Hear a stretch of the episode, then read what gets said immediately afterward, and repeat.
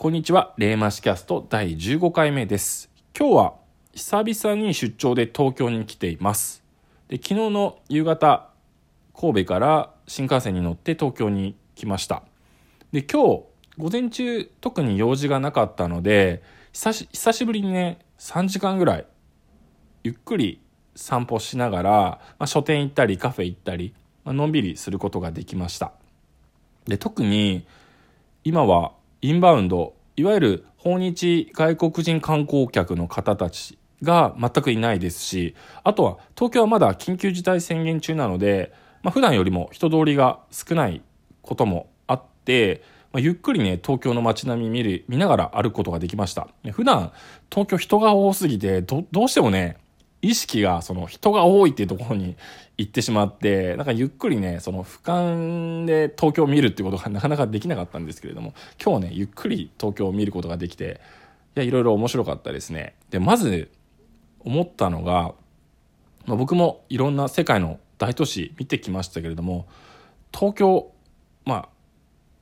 都圏の人口として、2000万人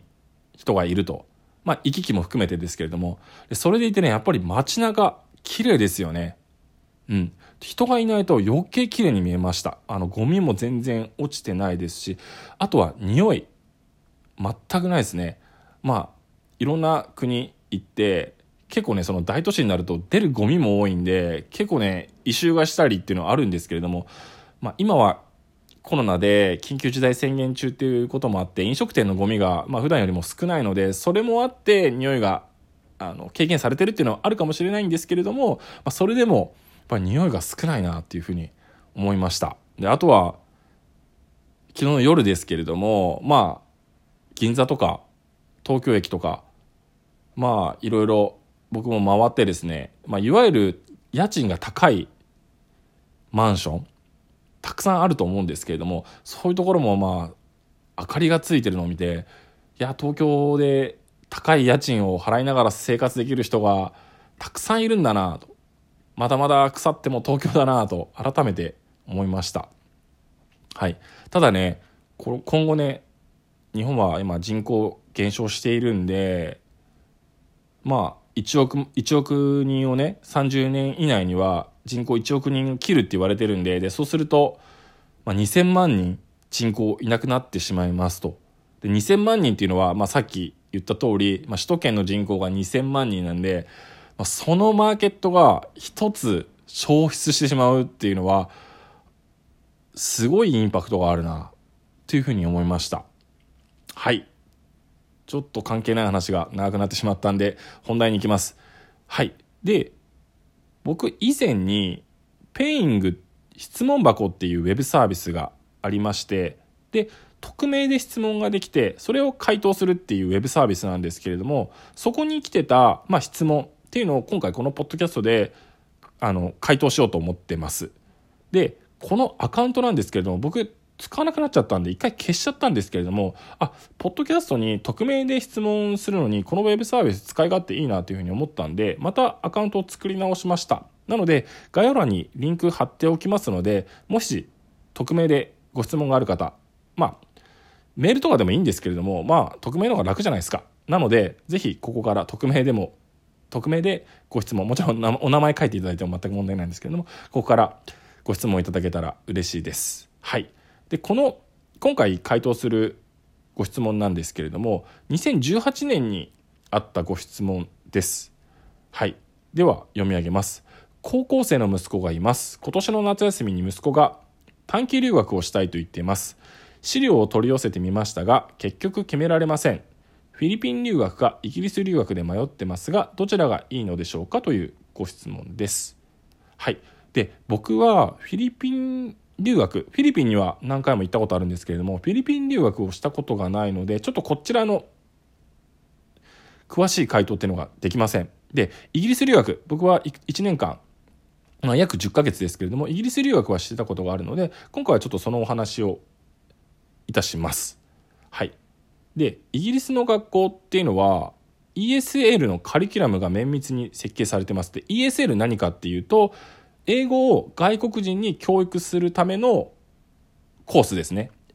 English as a Second Language の略です ESL で、このカリキュラムっていうのが、イギリスって歴史がある国ですよね。英語が母国語で歴史がある国なので、それだけカリキュラムっていうのもきちんと設計がされてます。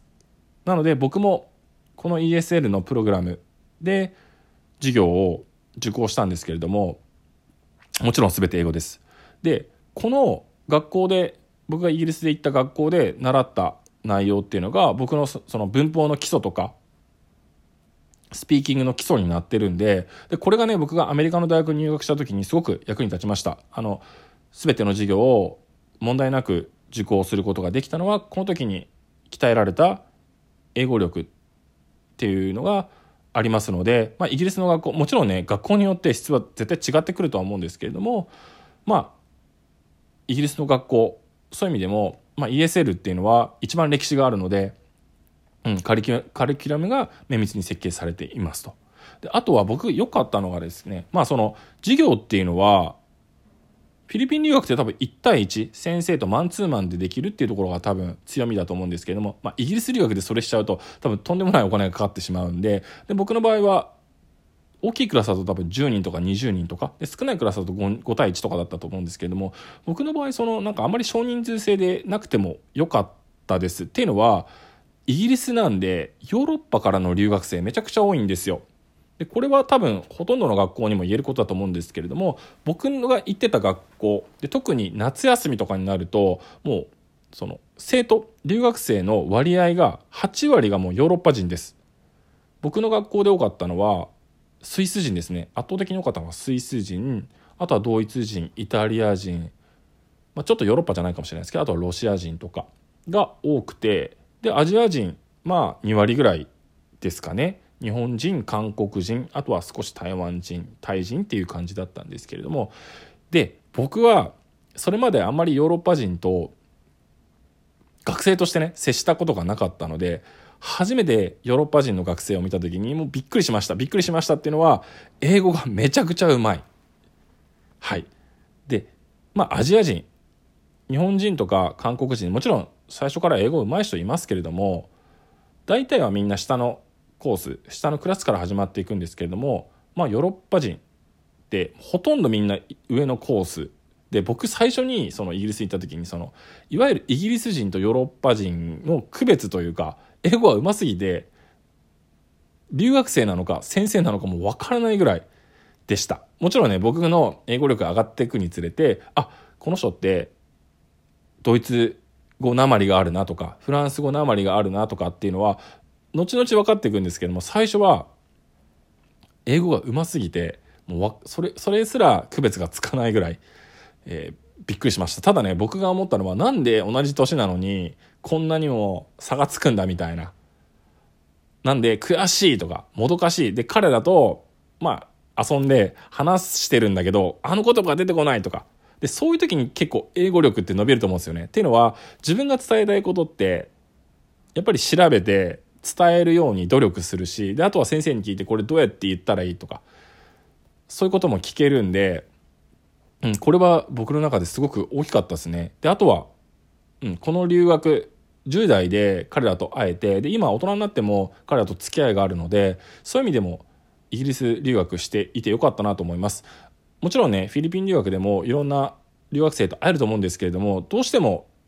地理的にイギリスってヨーロッパ人が多いで、フィリピンってなかなかヨーロッパからは遠いので、なかなか多分ヨーロッパの留学生が8割超えるみたいなことってないと思うんですよ。どうしても日本人とか韓国人中心になってしまうと思うので、もちろんね、それが悪いことだとは思わないんですけれども、ヨーロッパ人の人たちの英語力に圧倒されるで、悔しい思いをする、もどかしい思いをするで、そこで英語を頑張ろうと思うっていうのは、若い自分にはすごいいい刺激だったなっていうふうに思います。で、あとはイギリス全てが英語の国なので、レストランに行っても、で、僕の場合はホームステイしてたので、一日中いわゆる英語シャワーっていうのを浴びられました。なので、例えば授業で習った英単語っていうのを家に帰ってそれを使えるで、それが通じたらすごく嬉しいんですよね。で、そういういわゆる報酬みたいなのが毎日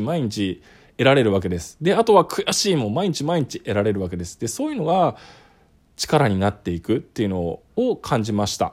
はい、でそれがね、もちろんフィリピンで同じようにできたらいいんですけれども、まあ、フィリピン英語は母国語ではないですよね。フィリピン人同士はタガログ語とか、まあ、地方によってそういう方言で話されるので、もちろん彼ら英語通じます。ただ英語力も人によって大きくばらつきがあるので、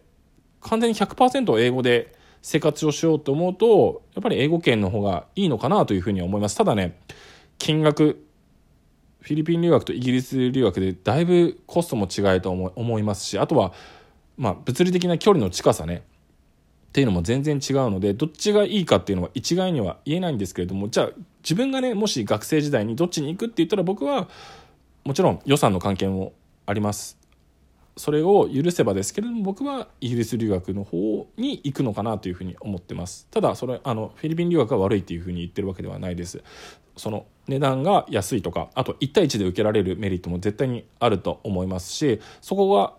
そこでね、それだけ例えば値段が安いことで行ける人が増えるっていうメリットもあると思いますので、はい、っていう感じのご回答になりますかね。はい、であとはもちろんアメリカとかニュージーランドとかオーストラリアとかいろんな場所が留学先としてあると思うんですけれども、まあ、自分が好きな国、自分が好きな場所で全然いいと思います。ただ留学するとですね、まあ、いろいろ誘惑もあるんですよね。まあ、親元を離れていくわけで、そこで遊んじゃう人もたくさんいます。僕も遊んでしまって全く勉強していない生徒たちもたくさん見てきて、もちろんね、遊ぶのが悪いわけではないんですけれども、せっかくね、多分学生時代って親にねお金を出してもらうと思うので、せっかく高いお金出してもらうんであれば、やっぱり留学中は勉強に専念した方がいいと思います。もちろん遊びの中から語学を学べるっていうのはたくさん経験としてあるんですけれども、どうしてもね、日本人だけで固まってしまって、何年も留学したのに全く英語を話せないっていう人も本当にいます。なのでそこはね、しっかり学校選びとかはじっくり決めた方がいいと思います。はい、であとはぜひね、このペイング質問箱のリンク貼っておきますので、こちらからどんな内容でもいいです、ご質問いただければこちらのポッドキャストを使ってご回答していきたいなというふうに思っています。はい、それでは本日も最後まで聞いていただいてありがとうございました。